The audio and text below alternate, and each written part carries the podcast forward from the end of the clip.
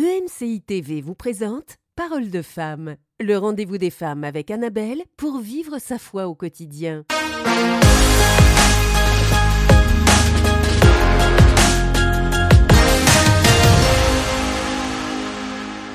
Bonjour et bienvenue dans Parole de Femmes.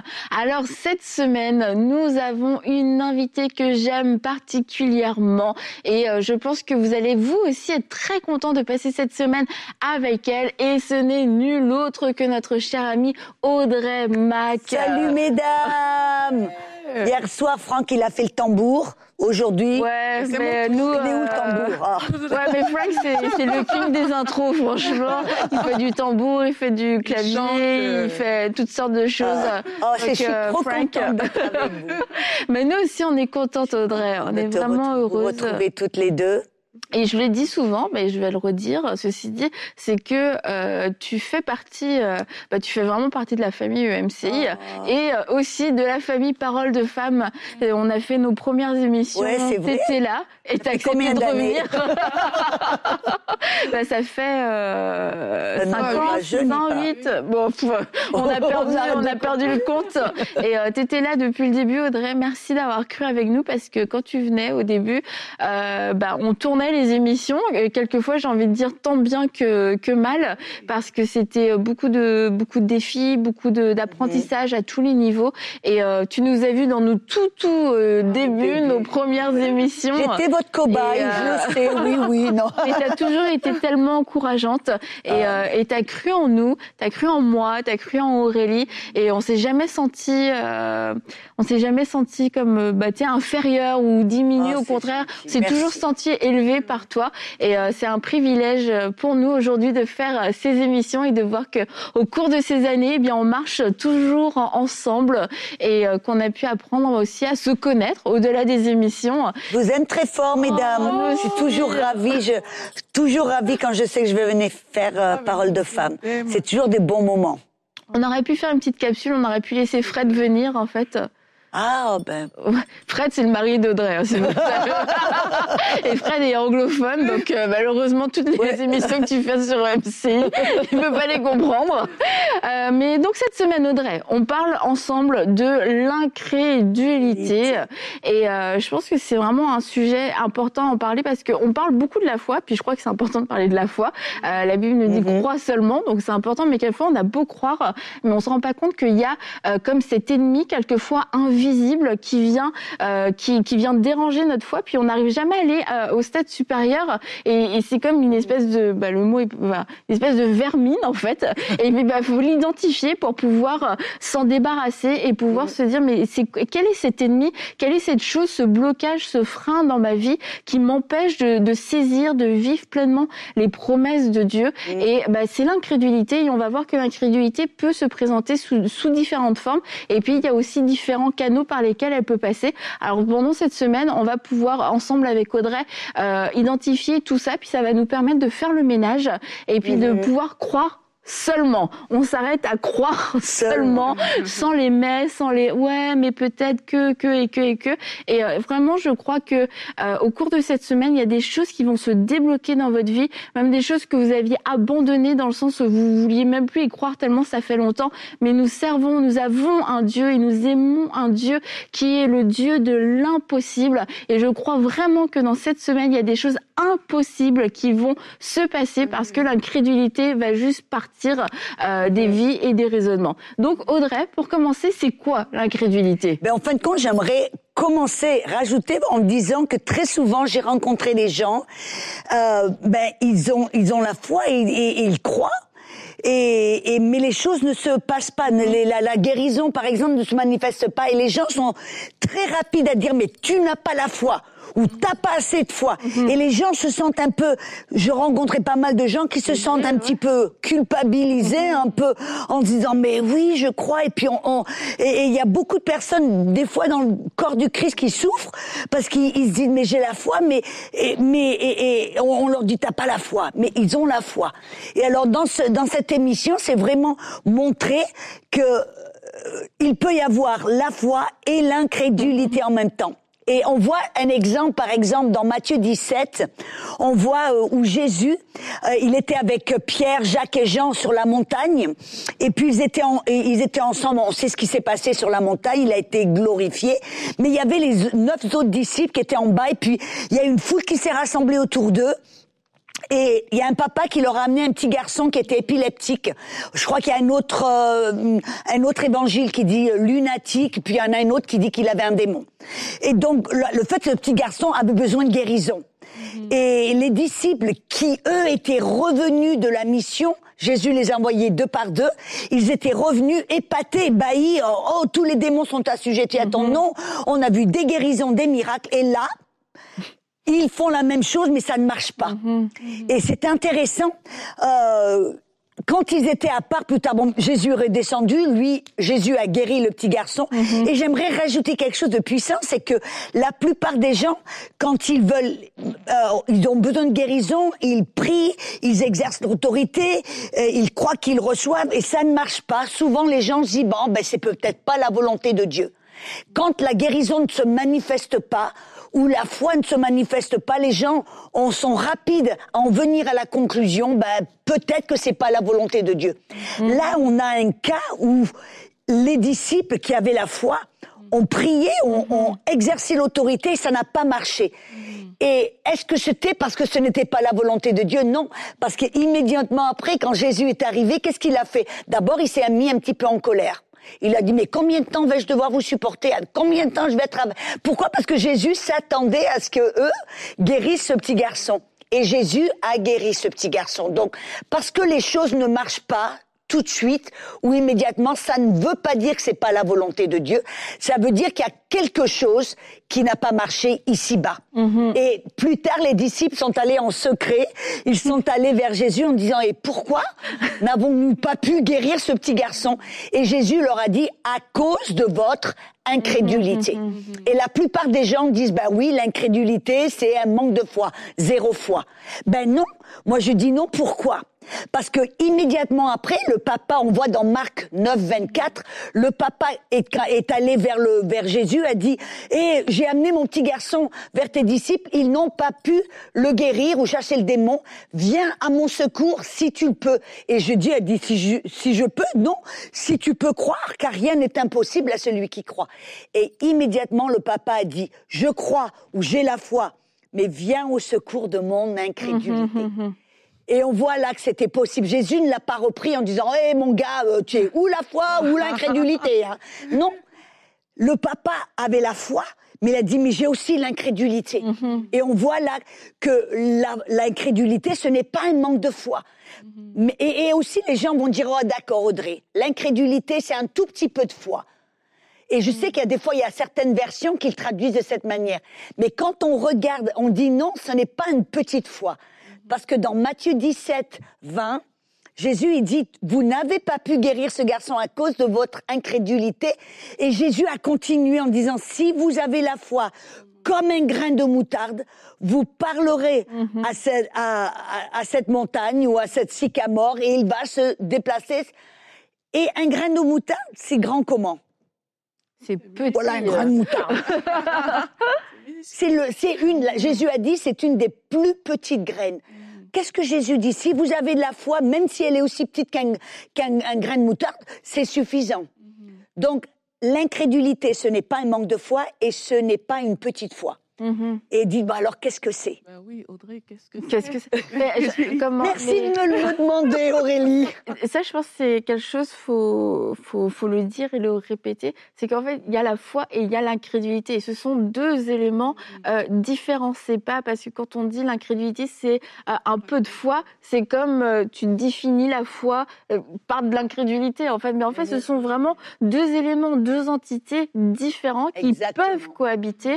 Maintenant, bah, il peut y avoir cette lutte et c'est à savoir qui va gagner en fait. Est-ce que c'est la foi ou est-ce que c'est l'incrédulité? Mais quand on pense que la foi et l'incrédulité ne sont qu'un, en fait, on est en train de... C'est pour ça qu'on s'épuise quelquefois dans cette lutte, dans ce combat, alors que si on se dit, bah oui, une foi petite comme un grain de moutarde, ça me suffit pour déplacer une montagne, mais ça donne plein d'espoir. Alors que de la crédulité qu'il y a comme c'est ta foi, bah là tu te dis bon. Mais souvent les gens pensent que la foi et l'incrédulité ne peuvent pas coexister. Mm-hmm. Mais là, ça nous montre que non. Qu'est-ce que c'est? Tu l'as dit, Annabelle.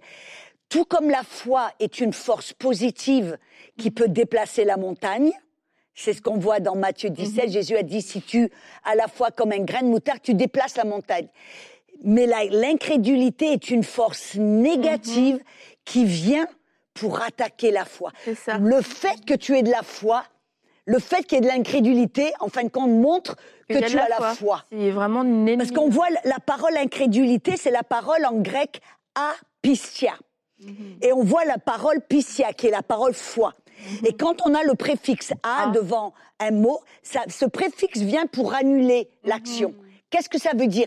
Vous avez la foi, mais l'incrédulité, c'est une force négative qui vient pour annuler et défaire la foi. Exemple, en français, le préfixe de, des. Tu vas, voilà, ce matin, j'ai noué mes chaussures. Si on met le préfixe de, on va... Dénouer. Ça nous montre que y a des nœuds, mais on annule, on dénoue, ou on défait, ou on détruit, ou on dé quelque chose. Et c'est exactement ce que apistia ou incrédulité est. Et on voit, par exemple, dans la Bible, on voit l'exemple de Pierre. Regardons Pierre. Je crois que ça se trouve... Bref, ça se trouve quelque part. Je vais vous trouver le... Matthieu 14, 29. Voilà, j'ai trouvé ma référence. On voit Pierre, quand il était dans la barque et que Jésus a marché sur l'eau. Vous vous rappelez ce passage? Et ils ont dit, Jésus, si c'est toi, appelle-moi. Et Jésus a dit, viens. Et Pierre, qu'est-ce qu'il a fait? Il est sorti de la barque, il a marché sur l'eau. Question, est-ce que Pierre avait la foi? Oui, il a marché sur l'eau. Moi, j'ai pas encore marché sur l'eau. T'as marché sur l'eau, Annabelle? Pas encore. Voilà. Et toi, Aurélie? Peut-être. Ça peut m'arriver. Dans ta baignoire. Je sais que t'as essayé dans ta baignoire. Ça peut m'arriver au bord de la plage de marcher sur l'eau. Sur l'eau. Sauf si tu es sur une planche surf, là, d'accord. Bon, bref, Pierre avait la foi. Pierre avait la foi. Il a marché sur l'eau, alors que les 11 autres sont restés dans la barque. Mais qu'est-ce qui s'est passé tout d'un coup? Pierre a commencé à... Il y a le vent, les vagues. La Bible dit qu'il a commencé à regarder autour de lui au lieu de regarder Jésus. Oui. Parce que Jésus, il est l'auteur, le consommateur de notre foi. Il a ôté ses yeux de Jésus et tout d'un coup, ce qu'il a vu, ce qui était autour de lui, qu'est-ce qui s'est passé? Il avait la foi, mais tout d'un coup, l'incrédulité est venue. Et qu'est-ce que cette incrédulité a fait? Cette force négative est venue pour attaquer la foi, qui est cette force positive qui peut déplacer toutes les montagnes. Jésus a dit, si vous avez de la foi, on peut déplacer les montagnes. Mais une foi, toute seule. Mais quand l'incrédulité vient, qu'est-ce qu'elle fait? Elle vient attaquer la foi et elle vient pour la détruire. Et qu'est-ce qui s'est passé? Pierre, il a coulé. J'aime beaucoup ce que tu dis, Audrey, parce que ça nous rend humains. Aussi quelque part, parce que parfois on pense, même qu'on lit la parole de Dieu, que c'était des super-héros, des personnes qui manifestaient la foi, mais là, ça nous rend humains parce que, oui, tu peux avoir cette foi-là, mais l'incrédulité peut aussi faire partie du jeu, et c'est à nous, justement, de garder nos yeux fixés sur Jésus pour ne pas couler, pour ne pas tomber dans l'incrédulité au final. Oui. Et j'aime aussi beaucoup le fait que, vraiment, la façon dont tu l'apportes, que c'est comme une force vraiment qui vient annuler notre foi, parce que moi, je vais me positionner en me disant, mais ça veut dire que dans ce challenge, il y a certainement les gens qui nous écoutent aujourd'hui, qui ont des défis et qui aimeraient manifester la foi. Ça veut dire que par rapport à ça, je peux évaluer, OK, j'ai la foi, j'ai fixé mes regards sur Jésus et tout, j'ai la foi, voici ce que Jésus a dit, voici ses promesses concernant cette chose, mais je peux aussi me dire... il y a quand même telle chose, il y a quand même ce truc qui me dit que ça ne va pas fonctionner, que ça ne va pas aller, et faire la part des choses, en fait. Voir bien que, ok, quand je suis du côté de Jésus, quand mes regards sont là, voici ce que ça crée à l'intérieur de moi, voici ce que ça nourrit dans mon cœur. Et quand je commence à sentir que, voilà, ça va pas très bien et que l'incrédulité est en train de gagner du terrain, voici aussi le fruit que ça porte. Je crois qu'on dissocie les deux. On peut mieux attaquer l'incrédulité, en fait. Parce que quelquefois, on ne sait pas, et puis on vit juste sans savoir que l'incrédulité est en train de prendre du temps. Et quelquefois, l'incrédulité peut faire peur. Et du coup, quand on laisse l'incrédulité nous vaincre, pas dans le sens où c'est pas parce qu'on va tellement mettre l'emphase sur l'incrédulité, ça veut dire que tu crois pas. Donc c'est ah oui, non, faut pas que je me dise ça. Ah non, j'ai pas la foi et tout ça. Mais en fait, c'est de se dire mais déjà je suis en train de le fait de vouloir ignorer l'incrédulité et de se dire non, faut surtout pas. Oh là là, faut pas que ça m'arrive. Mais on est en train de la laisser nous gagner et c'est là où on doit et on le dit souvent dans Parole de Femmes. On doit confronter nos ennemis, on doit confronter certains géants et l'incrédulité peut en faire partie dans certains combats, dans certains moments de notre vie, l'incrédulité est là. Et le fait de se dire non, il n'y a pas d'incrédulité, mais en fait on est en train de la laisser gagner du terrain et c'est aujourd'hui le temps de se dire Audrey, tout ce que tu décris, mais en fait c'est ce que je vis, c'est ce que je ressens, c'est ça, c'est de l'incrédulité, c'est le moment de se dire il faut que je l'attaque en fait parce que tant que je suis en train de l'ignorer, parce qu'on m'a dit que la foi c'était d'ignorer peut-être l'incrédulité, mais en fait je suis en train de la laisser gagner du terrain, je suis en train de la laisser me vaincre parce que autant ce qu'elle me dit j'y crois, c'est pas ça que je suis en train de méditer, mais elle me fait peur parce que j'ai peur que l'incrédulité soit plus forte que ma foi, du coup c'est pour ça que j'essaye de la mettre dans un placard. Si on peut localiser l'ennemi, si on peut voir et exposer l'ennemi, c'est déjà la moitié de la bataille. C'est ça. Donc... Et on voit, c'est intéressant, parce que pour moi, ça donne de l'espoir au peuple, aux gens, parce que très souvent, on est très vite à dire « t'as pas la foi ». Et c'est vrai qu'il y a des fois, les gens n'ont pas la foi. Soyons francs. Il faut commencer avec ça, il faut savoir dire, ok, il faut avoir la foi, et la foi vient de ce que l'on entend, et ce que l'on entend vient de la parole de Dieu. Ça veut dire qu'on doit être aller vers Dieu, en communion avec Dieu, fixer nos regards sur la parole, et avec l'aide du Saint-Esprit, pour que Dieu nous parle. Et dès qu'on a la foi, si des fois cette foi ne produit pas des résultats. La plupart des gens, ils veulent dire j'ai besoin de plus de foi. Non, si tu as la foi, une parole est suffisante. Regarde cette femme avec la perte de sang. Elle n'avait pas un brevet théologique. Elle a entendu.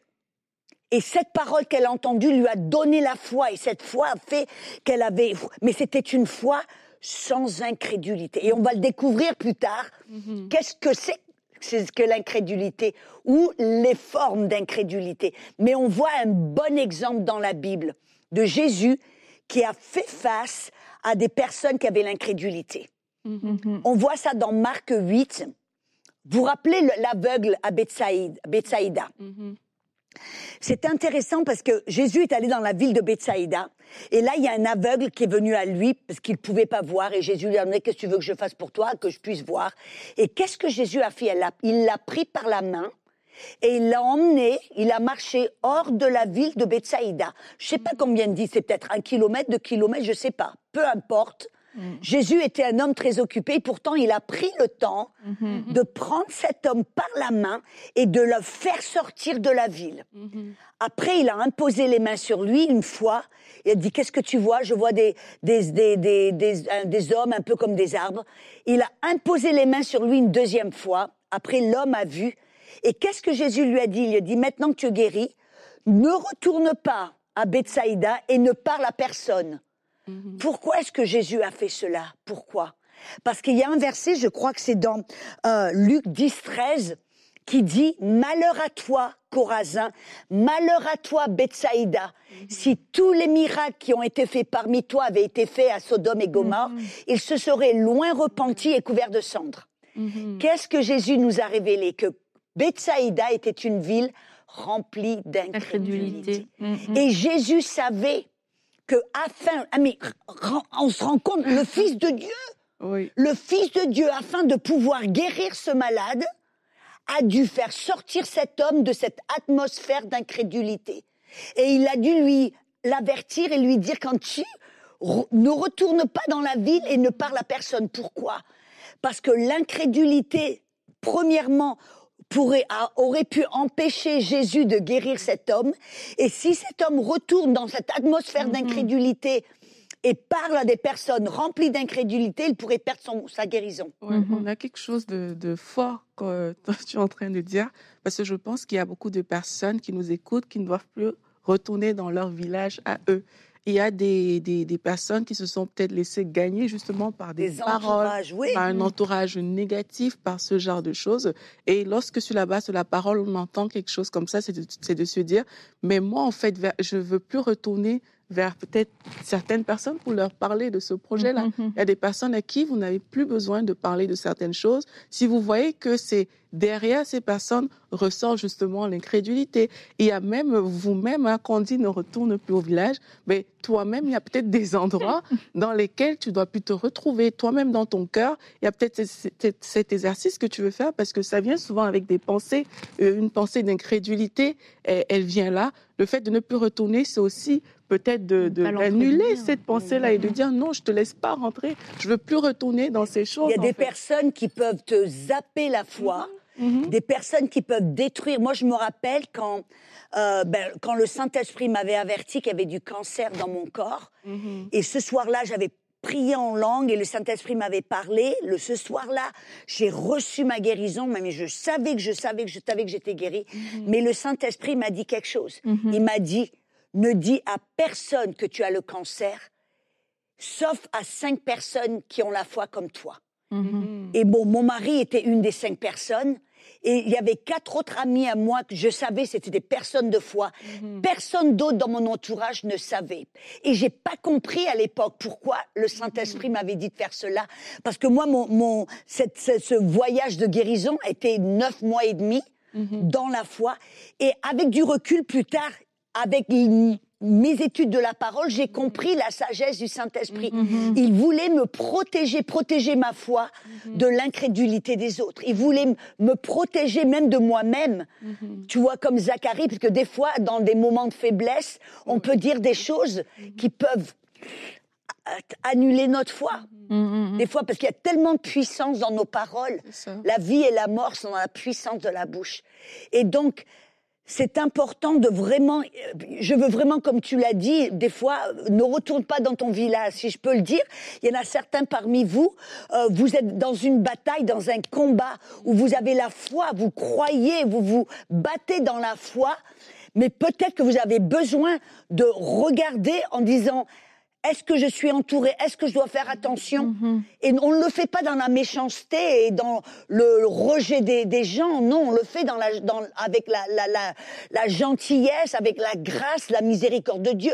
Mais protégez votre cœur, peut-être parce qu'il y a des personnes autour de vous qui veulent vous détruire, qui vont vous moquer votre foi, se moquer de votre foi, qui vont essayer à chaque fois que vous dites « Oh, je crois le Seigneur pour ma guérison », pop, ils vont vous casser. Donc c'est important peut-être de ne pas retourner dans votre Bethsaïda ou de même de localiser votre Bethsaïda et de dire quelles sont les personnes et de vous entourer de personnes qui ont la foi. On a tous besoin de 4 amis qui vont vous porter sur le brancard.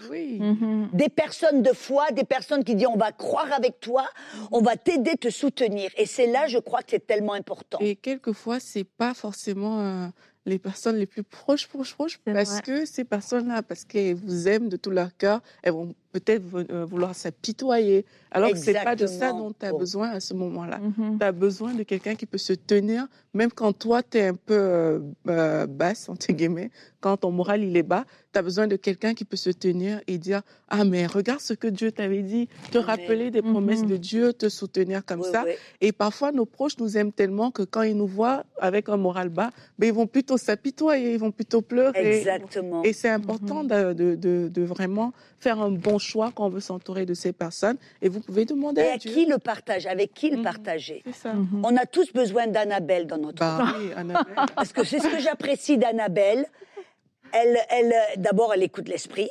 Et puis, je vais te dire, on a eu une émission, j'ai fait une émission avec Evelyne, et on a parlé de toi, Annabelle. C'est vrai.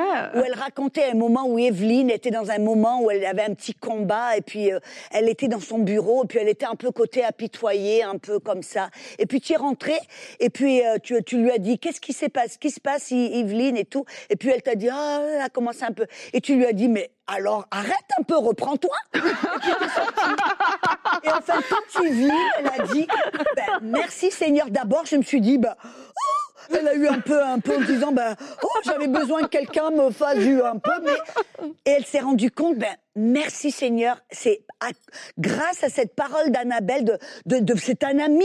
Et il y a un verset qui dit, mieux vaut la réprimande d'un ami que le baiser d'un ennemi. Amen. Et c'est vrai, des fois, comme tu dis, Aurélie, des personnes, des fois, on a tendance à dire, à vouloir... non, des fois, on a besoin d'Annabelle qui dit, mais attends, ben, relève-toi quand même, attends, vas-y. Et ce qui est bien avec Annabelle, c'est qu'elle sait aussi écouter, elle sait aussi fleurer avec ses... oui, exactement. Mais sans rester dans l'apitoiement, en remontant aussi la foi. Exactement. J'allais dire aussi, c'est qu'il faut se laisser... encouragé par la foi, parce qu'il y a des moments on n'a pas envie. L'incrédulité peut venir comme une espèce de couverture chaude, nous bercer dans nos oui c'est vrai que c'est difficile et tout ça, et puis du coup quand quelqu'un arrive avec une parole de foi, c'est comme... c'est trop dur. Et puis se dire, mais en fait, ok, mais pourquoi ça m'a dérangé? Qu'est-ce qui m'a dérangé? Et c'est parce que je me suis laissée emporter par l'incrédulité. Et l'incrédulité ne dit pas des choses qui sont complètement folles. C'est la foi qui est folle. L'incrédulité, quelquefois, utilise une fausse sagesse avec des faux raisonnements. Et c'est des choses qui ne sont pas complètement insensé, où on peut facilement se laisser berner, se laisser illusionner. Alors du coup, quand quelqu'un arrive avec une parole de foi et qu'on a laissé l'incrédulité gagner du terrain, bah, la foi vient nous déranger, et c'est le moment où on doit dire non, je dois me ressaisir, je dois me reprendre, en acceptant de recevoir cette parole de foi, en acceptant d'entendre la vérité, et en voulant sortir de cette zone de confort, parce que quelquefois l'incrédulité, c'est ça, c'est qu'elle devient une zone de confort où, finalement... oh. Et souvent, il y a pas mal de personnes... Bon, je dois dire aussi, je dois faire un petit parenthèse, c'est que avec ceux qu'on partage, ça ne veut pas dire que tout d'un coup, il y a certains, ils doivent venir la police de la foi et aller à droite et à gauche et à corriger tout le monde. C'est bien, Audrey, que tu le précises. Voyez, parce que des fois, des gens sous la coupole de « ouais, moi j'ai la foi », ils commencent à redresser tout le monde et être la police de la foi. Non, on ne parle pas de ça. On parle d'un ami. D'un ami dont on connaît le cœur. Un ami qui nous connaît, qui nous aime. On sait leur amour pour nous et on peut recevoir leurs paroles parce qu'on sait que c'est pour notre bien. Tu avais une relation entre Evelyne et toi, Annabelle, il y a cette relation, vous êtes comme des sœurs. Donc quand tu lui as parlé, il y a un repère, il y a un contexte, et tu as pu recevoir. C'était pas quelqu'un qui commençait à te mettre la baguette dessus. Je fais le tour des bureaux. Voilà. Allez, t'as pas la foi, toi, aujourd'hui. Mais ceci dit... c'est vrai que on doit aussi savoir que, parce que je sais qu'il y a des personnes qui se disent, mais alors vous parlez de l'incrédulité, qu'est-ce que c'est? Il y a différentes formes d'incrédulité. Parce qu'on voit dans Matthieu 17, quand on a vu ce passage, et quand les disciples sont allés vers Jésus, il leur a dit, vous n'aviez pas pu guérir ce petit garçon à cause de votre incrédulité. C'était pas parce que c'était pas la volonté de Dieu, c'était parce qu'ils avaient l'incrédulité. Mais Jésus a dit quelque chose, il dit, mais cette sorte ne sort que par le jeûne et la prière. Ça nous montre quelque chose. Cette sorte, c'est qu'il y a différentes sortes d'incrédulité. Et avant qu'on clôture ce truc, je veux, parce que je vois les gens, ils sont là, au qui-vive, en disant, ah, qu'est-ce qui se passe? Je veux clôturer cette histoire en me disant il y a 4 sortes. Au travers de mes études, j'ai trouvé 4 sortes d'incrédulité et on va en parler une par une dans les autres émissions. En tout cas, Audrey, merci beaucoup pour cette première émission. Et je pense qu'on a compris que l'incrédulité peut coexister avec la foi. Ça, c'est quelque chose de très important, et que c'est une ennemie de la foi. C'est quelque chose qui veut venir attaquer notre foi. Alors ne vous laissez pas décourager en vous disant ben, j'ai eu de l'incrédulité, ça veut dire que je suis nulle, que je peux pas croire, etc. Non, pendant cette semaine, on va identifier toutes les formes d'incrédulité pour pouvoir justement être efficace, pour s'en débarrasser et pour laisser notre foi se manifester et saisir les promesses de Dieu pleinement. Et je vous le rappelle, je crois que Dieu va faire de grandes choses cette semaine dans votre vie. Et demain, on sera encore ensemble pour une prochaine émission de Parole de Femmes. Cette émission a pu être réalisée grâce au précieux soutien des nombreux auditeurs de EMCI TV. Retrouvez toutes les émissions de Parole de Femmes sur emcitv.com.